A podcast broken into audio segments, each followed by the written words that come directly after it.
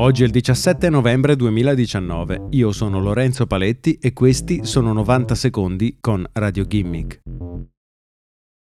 Taylor Swift vuole possedere i diritti delle proprie canzoni e per farlo potrebbe aver appena fatto il passo più lungo della gamba. Un paio di giorni fa Taylor ha chiesto alla sua armata di fan di contattare il manager musicale Scooter Brown per fare lui sapere cosa ne pensano i fan del divieto, imposto alla cantante, di esibirsi con i propri vecchi brani in tv o in un prossimo documentario su Netflix.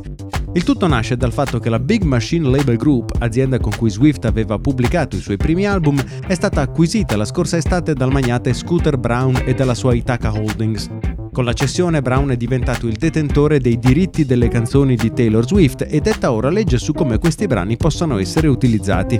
Il problema è che per contattare Scooter Brown e fargli sapere cosa ne pensano di questa gestione del diritto d'autore della cantante, i suoi fan hanno cominciato a stalkerare il produttore, non solo bombardandolo di messaggi su Twitter, ma anche scoprendo il suo indirizzo di posta elettronica privato, il suo numero di telefono e il suo indirizzo fisico e pubblicandoli su Twitter. Non c'è niente di male nel chiedere il supporto dei propri fan, ma Swift avrebbe probabilmente dovuto considerare in anticipo l'effetto della sua richiesta, che ha generato una vera e propria rivolta irrispettosa della privacy di Brown e sulla quale, fin dal primo momento, la Swift non ha più alcun controllo.